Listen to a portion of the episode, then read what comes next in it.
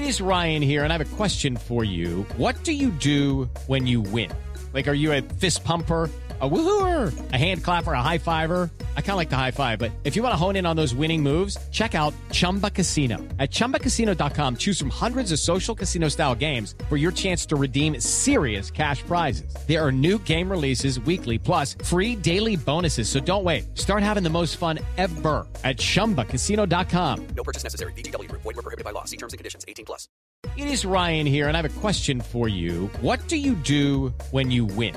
Like, are you a fist pumper? A woohooer, a hand clapper, a high fiver. I kind of like the high five, but if you want to hone in on those winning moves, check out Chumba Casino. At ChumbaCasino.com, choose from hundreds of social casino style games for your chance to redeem serious cash prizes. There are new game releases weekly, plus free daily bonuses. So don't wait. Start having the most fun ever at ChumbaCasino.com. No purchase necessary. Group. Void were prohibited by law. See terms and conditions. 18 plus.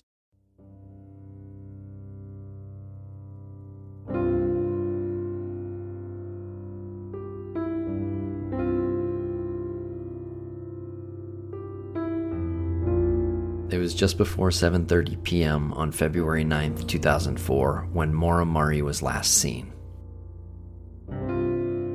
Her car was found damaged, locked, and abandoned on Route 112 just outside of the White Mountains of New Hampshire. Her disappearance has haunted and frustrated family, friends, and a community of people searching for the truth.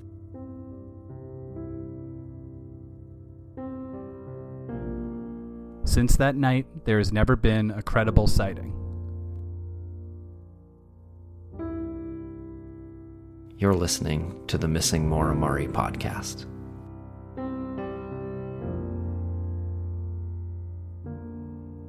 Welcome back to the Missing Murray podcast. Lance, what um I know I know we've said it before that we had a crazy week, but seriously, this was definitely the craziest week we've had so far while doing this show. Sure, sure. It's been uh it's been it's been nuts this week. Uh honestly feels like it's uh taken about a month. It's been a long week. So last weekend we were in New Hampshire. We went on location. We went to meet John Smith up near where he lives in the White Mountains. Exactly. And our original intent was to go up there to follow up on an email that James Renner received about a year and a half ago. It was um, coordinates. The subject line in the email said stop looking, and the coordinates were uh, placed within the White Mountains right outside of Lincoln, New Hampshire. So we went up there to uh, go on a hike. We brought a person who was very, very familiar with the White Mountains. He was going to be our guide, and we were good to go until until uh, certain emails came through, and yeah, the whole weekend just kind of fell apart. We had a great Saturday. We were up there on October 24th on Saturday, and we were going to go on the hike on October 25th on the Sunday. Right, the entire weekend was planned around the Sunday hike. And this was about the same time where we started to talk to John Smith a little bit more and we started to establish a level of trust between him and us. So we told him we were going to be in the area and it was uh, just really good timing. Uh, he, we decided we'll go up there a little bit earlier on Saturday. We'll spend the day with him on Saturday, stay over, do the hike the next morning and that day went fantastic. Saturday was really great. We had a wonderful time with John Smith. Great guy, honestly, really enjoy his company. Um, and I just want to point out that we don't agree with 100% of the things he says or writes on Twitter, but that doesn't mean we can't agree with what he says about the Murray case. Exactly. It's it's like I don't even see that as like a relevant issue. You know, I we we went up there it was a like you said, it was a great day. It was a great drive. First of all, uh, the the the weather was clear on Saturday.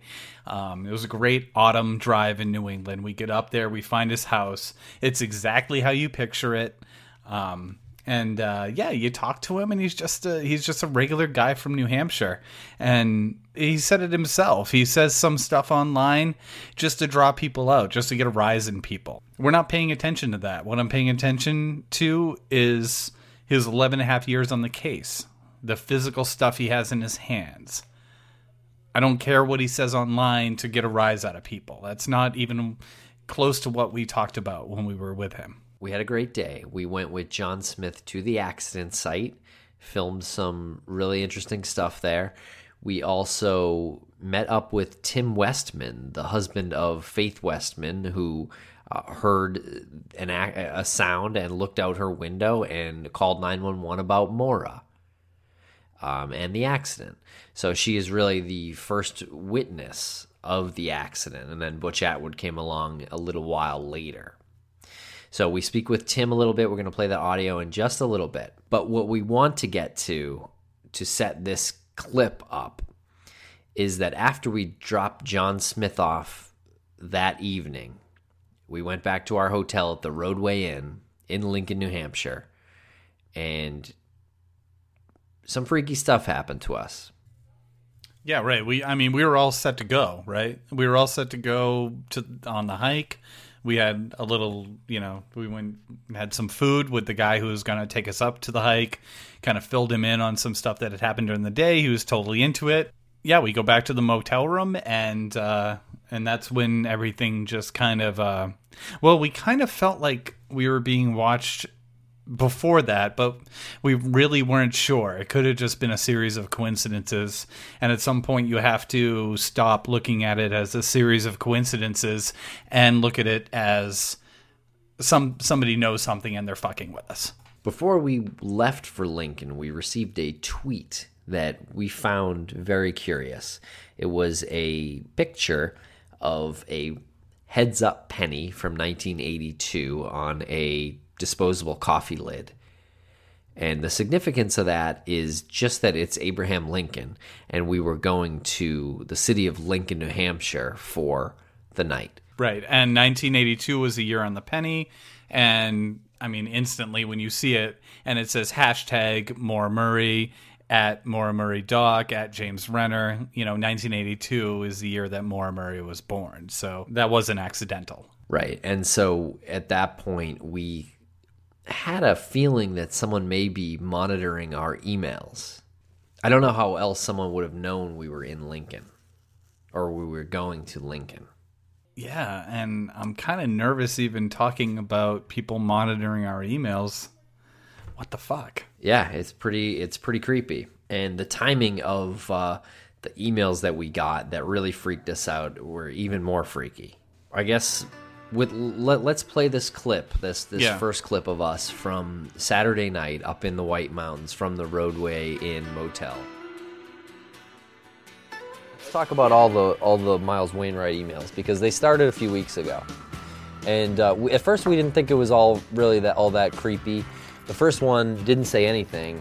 It uh, oh, actually the, the subject was uh, the killing time dot dot dot unwillingly mine dot dot dot the killing moon dot dot dot came too soon dot dot dot Right. And who sings that? Echo and the Bunnymen. Right. Turns out to be lyrics from an Echo and the Bunnymen song called The Killing Moon.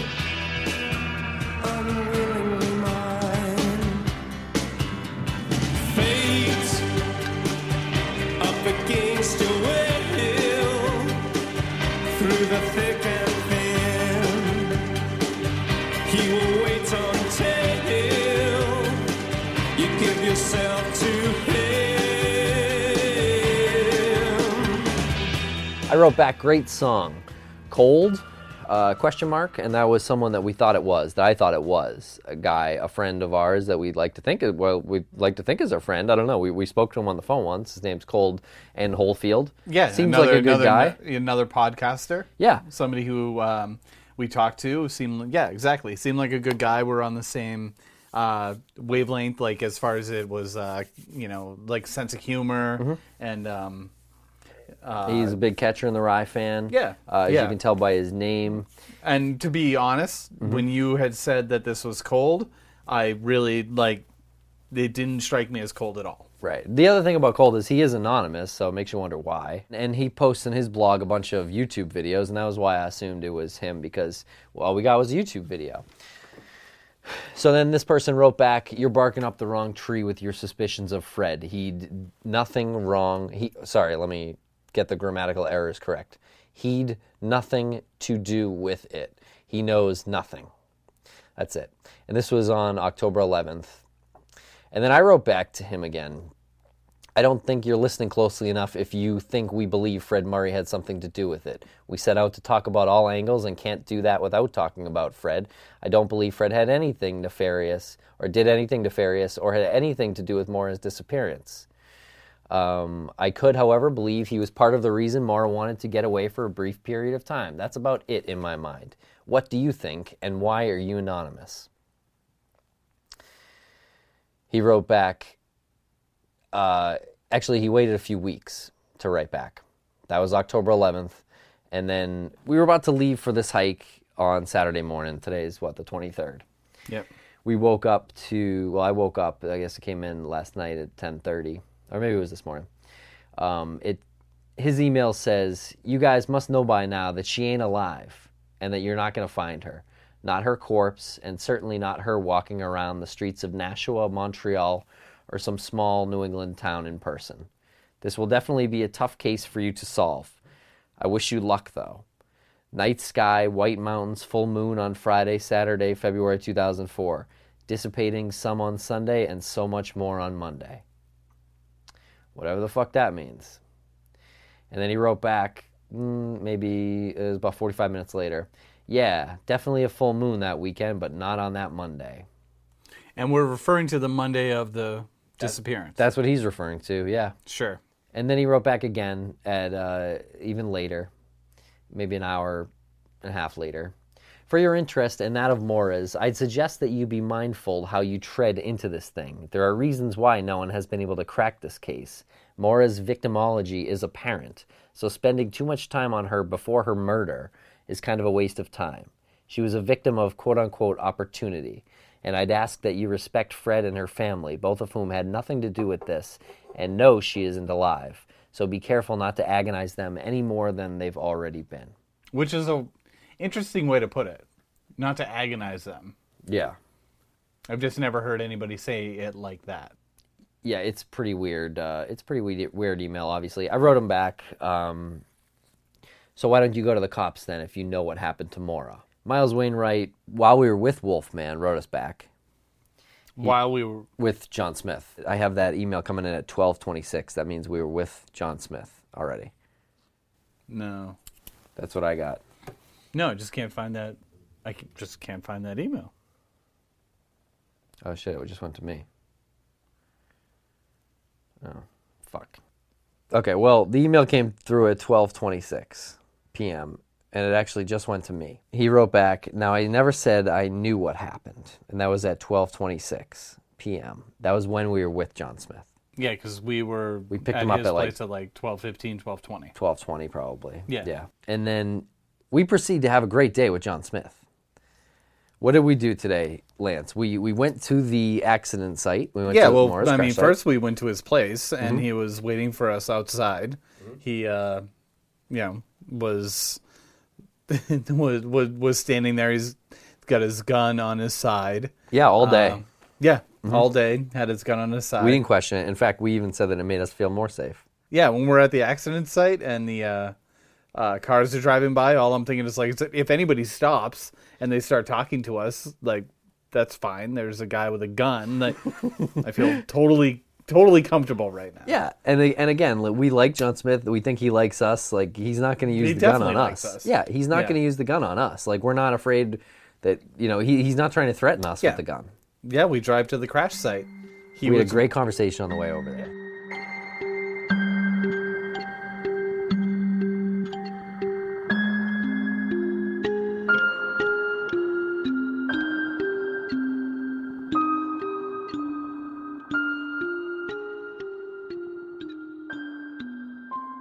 I can see how it would be frustrating for you to, um, and you and people who know a lot more about this than we do, people on the ground zero basically in this area, um, who have searched, who who know more than we do, uh, and and we start this podcast about this, and we're uh, and this documentary, and you know, obviously, you guys, you don't know our intentions, um, you you are probably not going to be receptive to an interview with us for what reason? Um, and it's like, like you know, when we were asking people for interviews and everything, it's it, it kind of it. I failed to realize that why would why would they do interviews with us? Why would they trust us? I've been sitting at my house because that's pretty much what I do now. In the early days, I was on the road all the time. And like I say, you know, I have so many places that I've been, so many notes of every place that I've been, interviews that I've done. And now it got to the point where it was just like it was it was fruitless going out because there was nothing really to gain. You know, there was nobody to interview. There was no one, no new places to go and look. So I started most of my research from doing a lot more research online, as well as, like you said before, kind of um, alienating people on these sites to try and get them to to say stuff. And then, like I said, in some instances, people gave themselves up and they went away. You know, I mean, I had people that used people that fought with me and um, tried to defame me and discredit me because I kept pushing the not hitting a tree, and that the car more than likely hit a stationary object that was about the height of the hood or a vehicle that would have been about the same height. And I had people telling me that I had no idea what I was talking about. Uh, you know, and being an ex police officer, I've investigated accidents and I know what I know. And I don't care if I was only a police officer for three years or not. I'm I'm a smart man and I'm not bragging, but I have a lot and I have common sense. And and if you look at something and you try to put it into the you know where it's going into a tree, there's just no way that you know it happened. So you know that is the kind of stuff that I've been dealing with for the past 11 years, pretty much, because people come onto the scene pretty quick and took on that troll type of attitude and everything. And, you know, people called me that for a little while because I was doing what I was doing. Um, I never went out and accused people of stuff. I said these things happen, um, you know, but I never really put it into, you know, anyone's name into it or anything. I just kind of threw stuff out there. And, and then that's when people started attacking me and everything. And after a little while of giving, you know, just never letting down my guard, they finally just gave up. They're like, you know, he's never going to stop saying it. So, and I won't.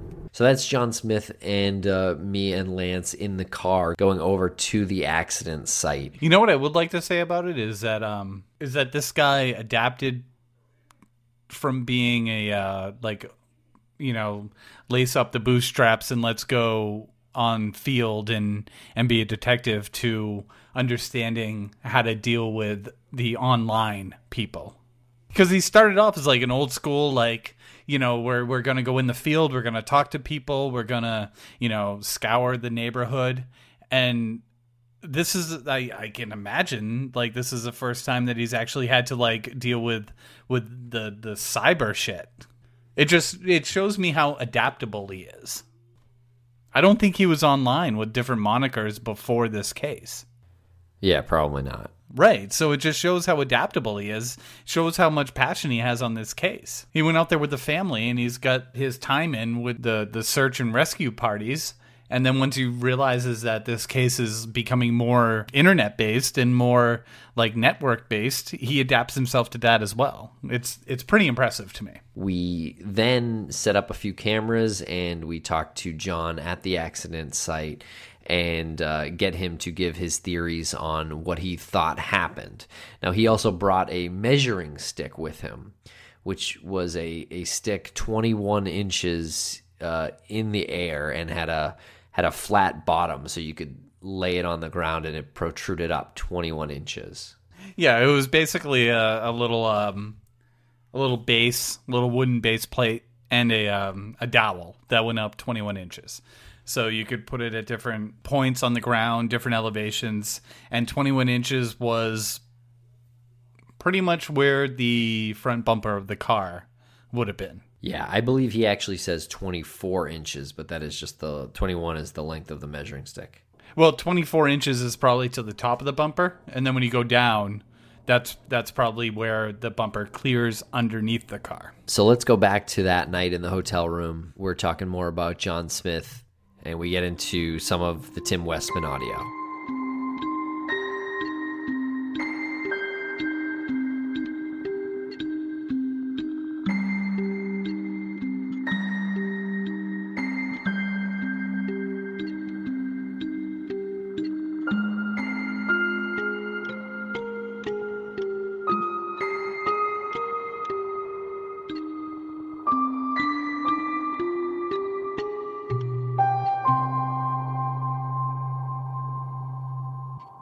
Tim Westman, he started mowing his lawn as uh, John Smith was outside. Um, and we were demonstrating, you know, we were shooting outside in, in the crash site, and he started mowing his ride riding mower. He, he broke that out. Late October. You might as well you might as well manicure your lawn. And so we even said to ourselves, like, yeah, what's he doing? You know, he's clearly trying to ruin our audio.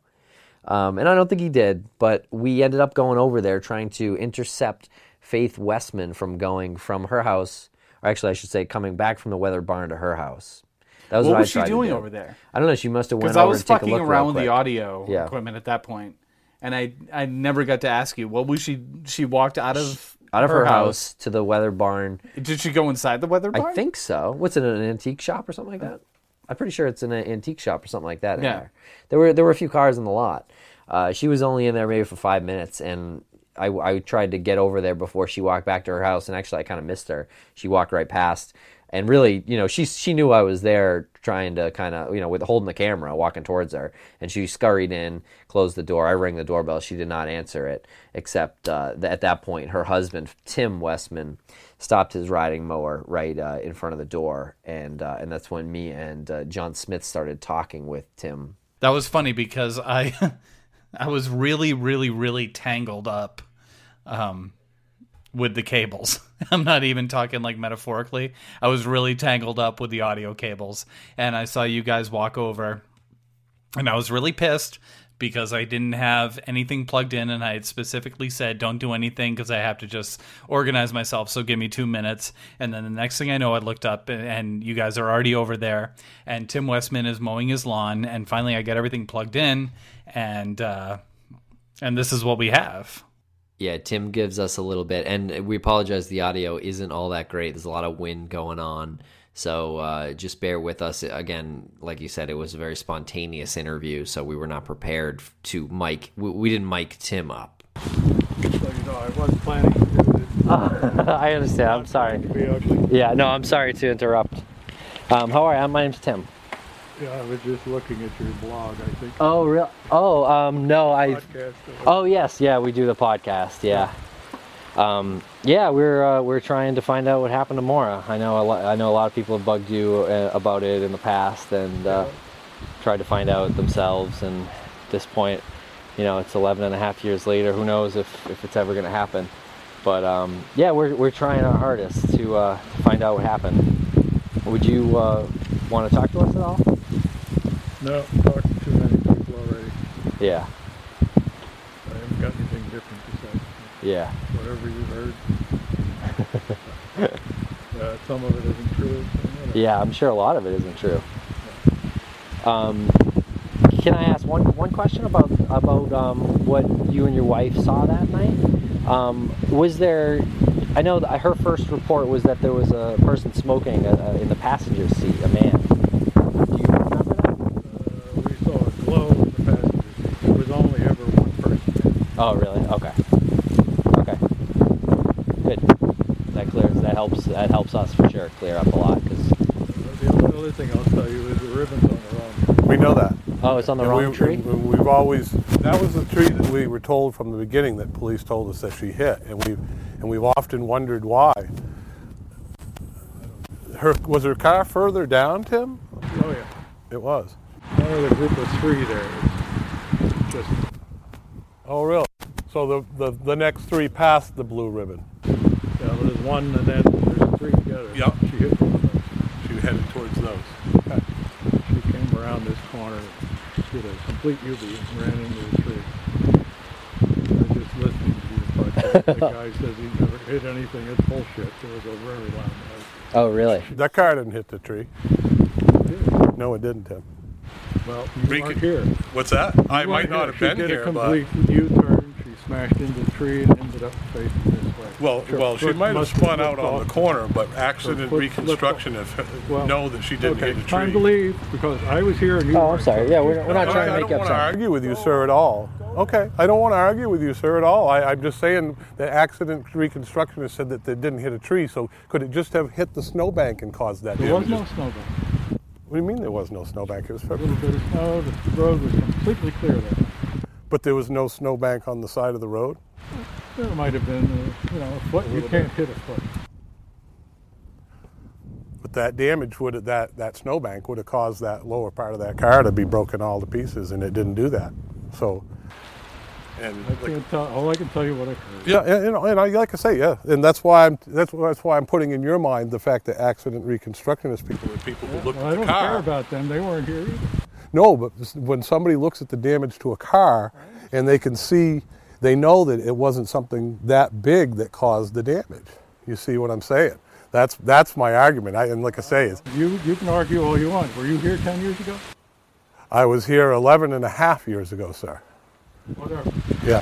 I was here 11 and a half years ago. From from day one, I've been on this case. So. Okay, fine. Well, And, and I saw the car right after it hit the tree, or excuse me, after they said that it hit the tree, and from the day one, where was it? it was at Lavoie's. Yeah. Yeah. And I talked to. All I uh, can tell you is there was a scar on the tree, and it disappeared. We heard the noise. She actually accelerated. she accelerated before she hit the tree, and that you know why would why would she accelerate? She was drunk. Yeah. Okay. Guess. Did you hear other cars come by after that? She probably hopped in one of those, you think? Anything's possible. Yeah. I suppose you've spoken to the school bus driver before he moved. Yeah, I, I interviewed Butch twice. I talked to your wife Faith twice. Yeah. yeah. Um, anyway, they put him through the ringer for no good. Yeah. Well, you know, in a case like this, I mean, everyone has to be looked at and asked questions when, especially he was a witness. So when you look at it that way, he was the last person in theory to see her other than your your wife saying that she was still at the car and drove away. So that's something that has to be done. That's police work. So, you know, whether they put him through the ringer or not, I don't know. I, I'm not a I'm not a cop and I, I don't know what they did put him through, but I know that he moved away, whether that was because of all that they put him through or just the fact that he wanted to go no, someplace he was here five years before he moved. So that, that wasn't. Right. So, so you know, again, I, you know, I, we're not here to argue with anybody. We're just trying to solve a case and trying to help the Murray family get some closure. And, and you know, again, like you said, so we don't want, we don't want anyone to be, you know, Okay, scrutinized. so you've got your first problem because I'm telling you to hit the tree. Well, and and the only reason that I'm arguing with you about that is well, because of what I understand what a why you're person who- arguing. I'm just saying there was a very loud noise after she accelerated and the car was facing this way on the side. And there was a scar on the tree. Okay. Was the tree marked? Was it damaged from the car when the car hit it? I just said there was a scar on the tree. Oh, I didn't hear you. I thought you said star. Sorry. I would like to get on with this if I might. Yeah. You sir, you and very good. Thank you for your help. We really Yeah, appreciate very- it. we really very nice. you Thank you very talking much us. for talking That's, to you know, and we know you've been through a lot, and we're not here to harass you, sir. We just, if you're well. willing to talk to us, and I'm just you were telling me your side, and I'm telling you what I knew on my side, so Yeah. we can kind of mesh our stories. That's all. I don't want to argue with anybody. Good Okay. luck. I Thank don't- you. Very good. I don't think there is a solution. To be honest with you. You don't think there is ever gonna be a solution? Uh, no. You think she probably got in a passing vehicle and something bad happened to her? And if that's true, right? And if that's true, if she did get in a vehicle, she she they could have driven her to California. She could be in a you know in a Oh, she ditch in could be alive. California. I'm not saying she's dead. Or she could be dead. She could be alive, and that's true. Yeah. You know, and we don't know that. Oh, I hope So, so. thank you very much, Mr. Yeah. Westman. Thank you. We you. appreciate you your got to be pretty clever these days to disappear like that. I Yeah, know, it's not, absolutely. you know, It's it's, not not, easy it's not easy like it used to be. No.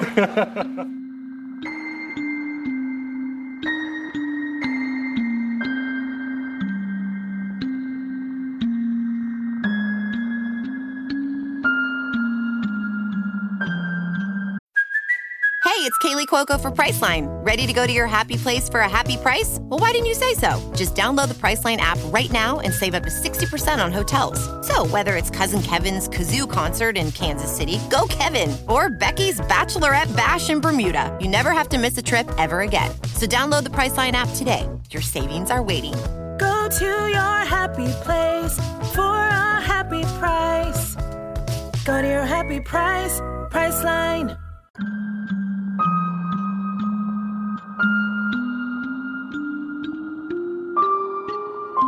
So that's John Smith and Tim Westman and myself uh, speaking on the Westman's lawn.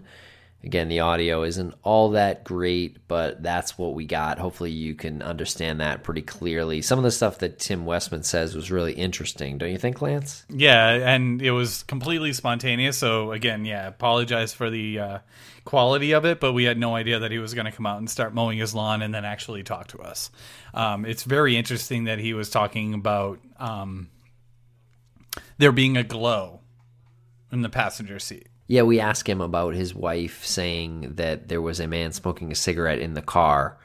And he said, no, she never said that. We said that there was a glow. There was only ever one person. If you listen close, that's what he says. He also says that Maura accelerated before the turn and then hit the tree. And and Tim says that the tree that she hit wasn't the tree with the ribbon around it. It was actually, if you're looking at the site, A few trees back. uh, yeah, to the left, a little bit Yeah. down the road, the way she was going. So that was interesting, and then uh, and then that's when John Smith started, uh, you know, g- getting into it a little bit with Tim. Yeah, I can't get it out of my head though, and I hate to keep saying this. There was something there with the uh, with the glow. Would he said that there was a glow, but she said that there was a man smoking a cigarette. I don't know what what's there. Doesn't it seem like something that's like right in front of you, but you can't get your get your grasp around? Well, yeah, you said it that someone's someone's lying essentially, and it's I don't know if someone's lying or if someone's misremembering, but something was something happened in that car that directed their attention to the passenger seat. It's been 11 and a half years and the guy still remembers there being something happening in the passenger seat. Whether it was a glow or what Faith had said to the operator when she called in that there was a man smoking a cigarette, something's happening in the passenger seat. Maybe it was something as simple as Faith saying to the dispatcher, "Eh, you know, it looks like there might be someone in the passenger seat. I see a red glow.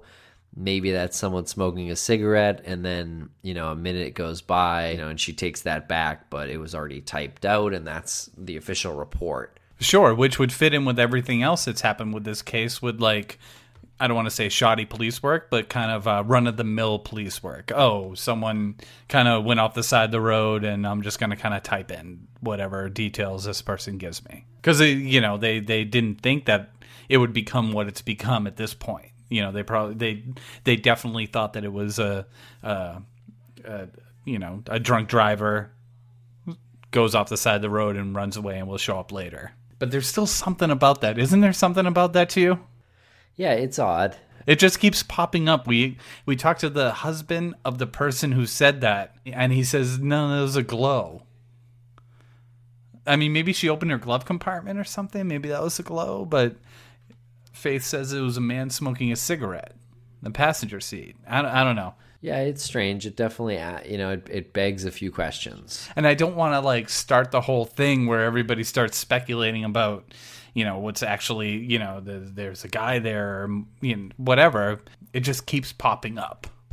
It bugs me.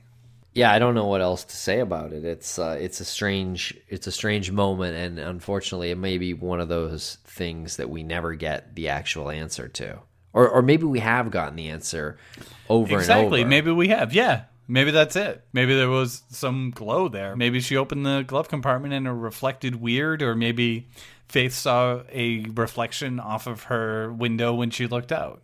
And we're just completely overblowing this. Okay, so here is another clip from the night in the Rodeway Inn where we start talking about what we're going to do on Sunday.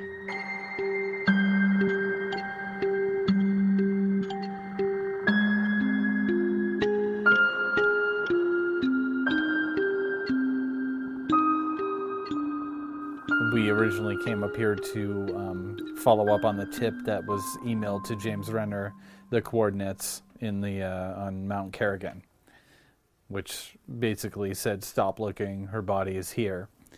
Um, and then uh, that was about a year and a half ago, and James got another email um, in the beginning of October. It was like a a little rhyme. Twice a year ago, I told you where. Look again, she is still there.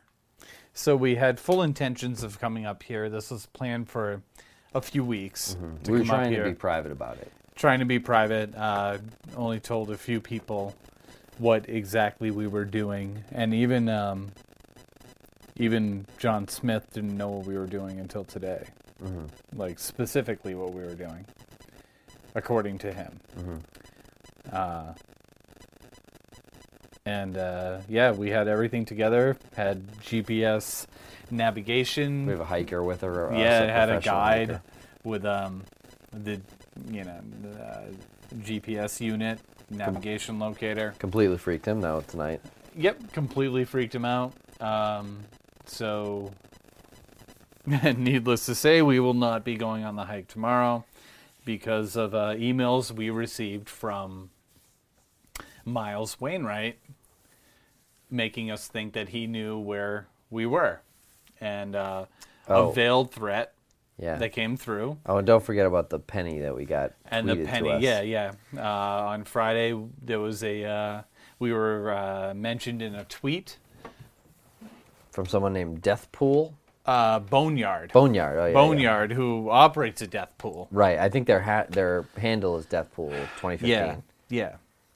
Um, it was a uh, a shot of a penny on a um, plastic uh, Coffee coffee, lid. lid, uh, to go lid. Uh, the penny was 1982. That was the year Maura was born, and it's Lincoln on the penny. Right, And Lincoln, New Hampshire. Lincoln, New Hampshire, and it said uh, in the trenches, deep in the trenches. Hashtag Maura Murray at Maura Murray Doc at James Renner. And that was uh, the day before that we left. And, um, And- so that kind of put us. Uh, Yeah. And we had told Renner that we were going to check out these coordinates before uh, that came through. No. Yeah. And then yeah, he sent us the email, and then that happened. And then after that, we uh, had a great day with um, Yeah. John Smith. And then once we got back, we had the uh, the email from Miles Wainwright. Yeah. Which read Tommy Conrad was thinking about saying something before he was basically assassinated in front of his mother to send a message to everyone in the area to mind your own goddamn business. Clearly not a threat. Yeah, right. Yeah. You wrote back, Is that a threat? He wrote back, Oh, definitely not. I appreciate the work you guys are doing. Have you talked with Tommy's family? Don't even know who Tommy is. Nope. And then you wrote that back to him, right? Yep. Nope. Don't know. Don't know who Tommy is. Who are you? He said, I'm not trying to give you boys a hard time. I know your heart is in the right place, truly. You said, Well, it sounded like a threat. It would make us feel much better if we knew who you were. So, who are you? well, obviously he doesn't say. And then he goes on to saying, uh, you know, don't worry, I'm not a threat so, to you or anyone else. Trust me. Like, wh- why would we trust you, buddy? Right. You just threatened us. Don't you have people that devoted years to this investigation? That Renner dude and that former Littleton cop? Ask them about ask them about Tom Conrad. My feeling has been that if you solve Tommy Conrad's murder, a longtime resident of Haverhill, you might just cleanly you might just back cleanly into Maura's. Right. Surely your sources must know that his murder was never solved. Dude, if you know something, why don't you go to the cold case unit or or you want to talk to us so bad, come on the air.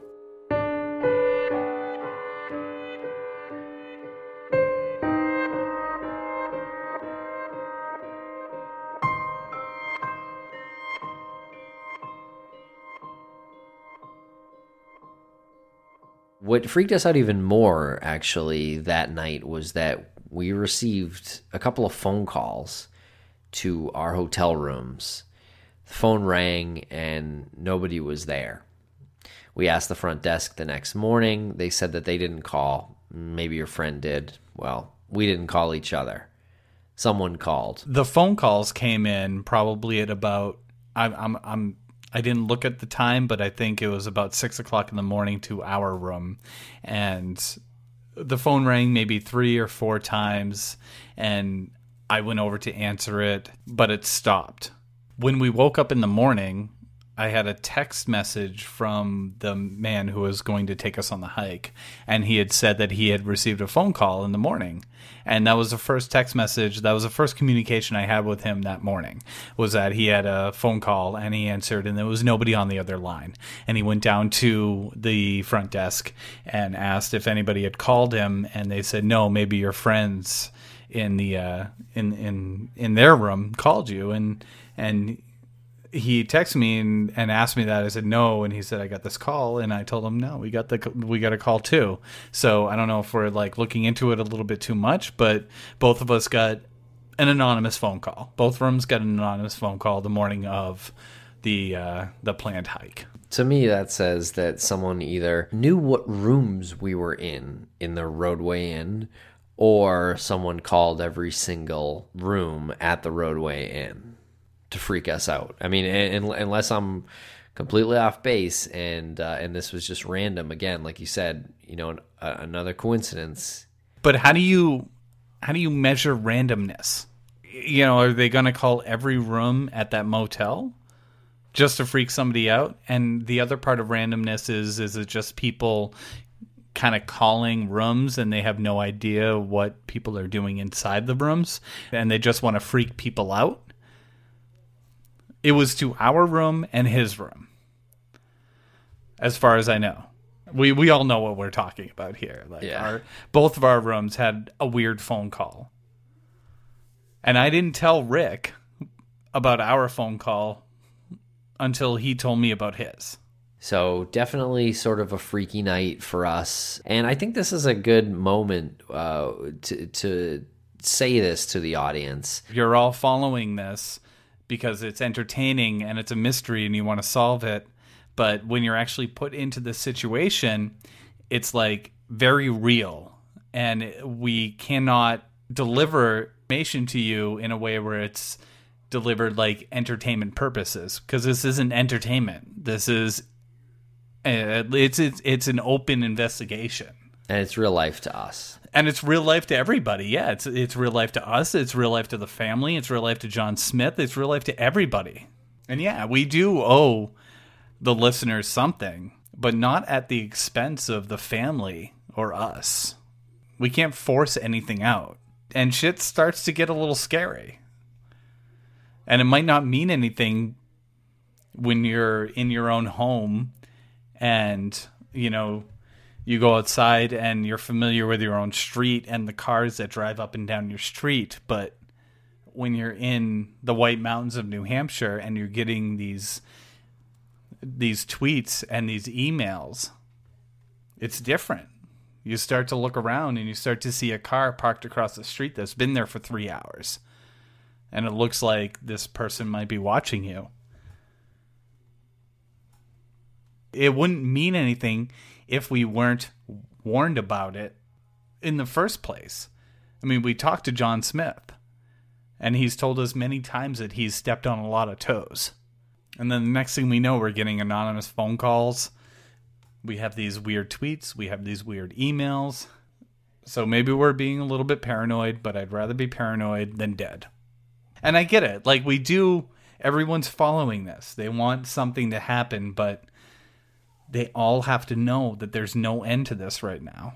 There's no end at this point. So we can't wrap things up nicely. This isn't this isn't a a pre-scripted series. It's still out there. And we're learning and we're experiencing everything right along with everybody else. All right, so thank you for listening to the Missing Maura Murray podcast.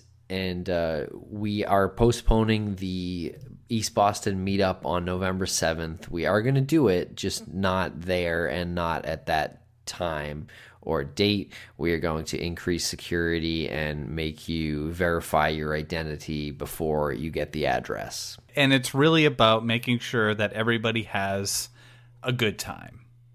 Because what we really wanted to do was bring in the people who are passionate about the case and thoughtful, and we can have a good discussion. I just want to say that everything is kind of hot right now, and we want to do it when things aren't so hot. And with that said, please follow us on Twitter at Missing Maura Murray Doc.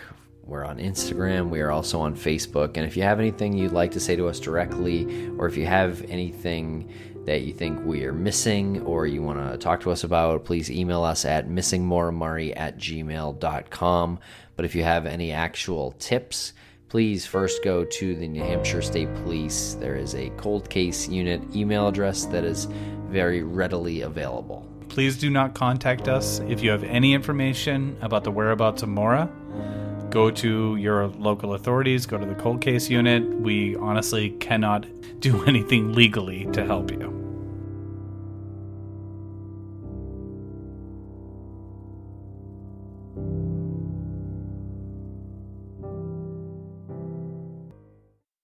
It's time for today's Lucky Land horoscope with Victoria Cash.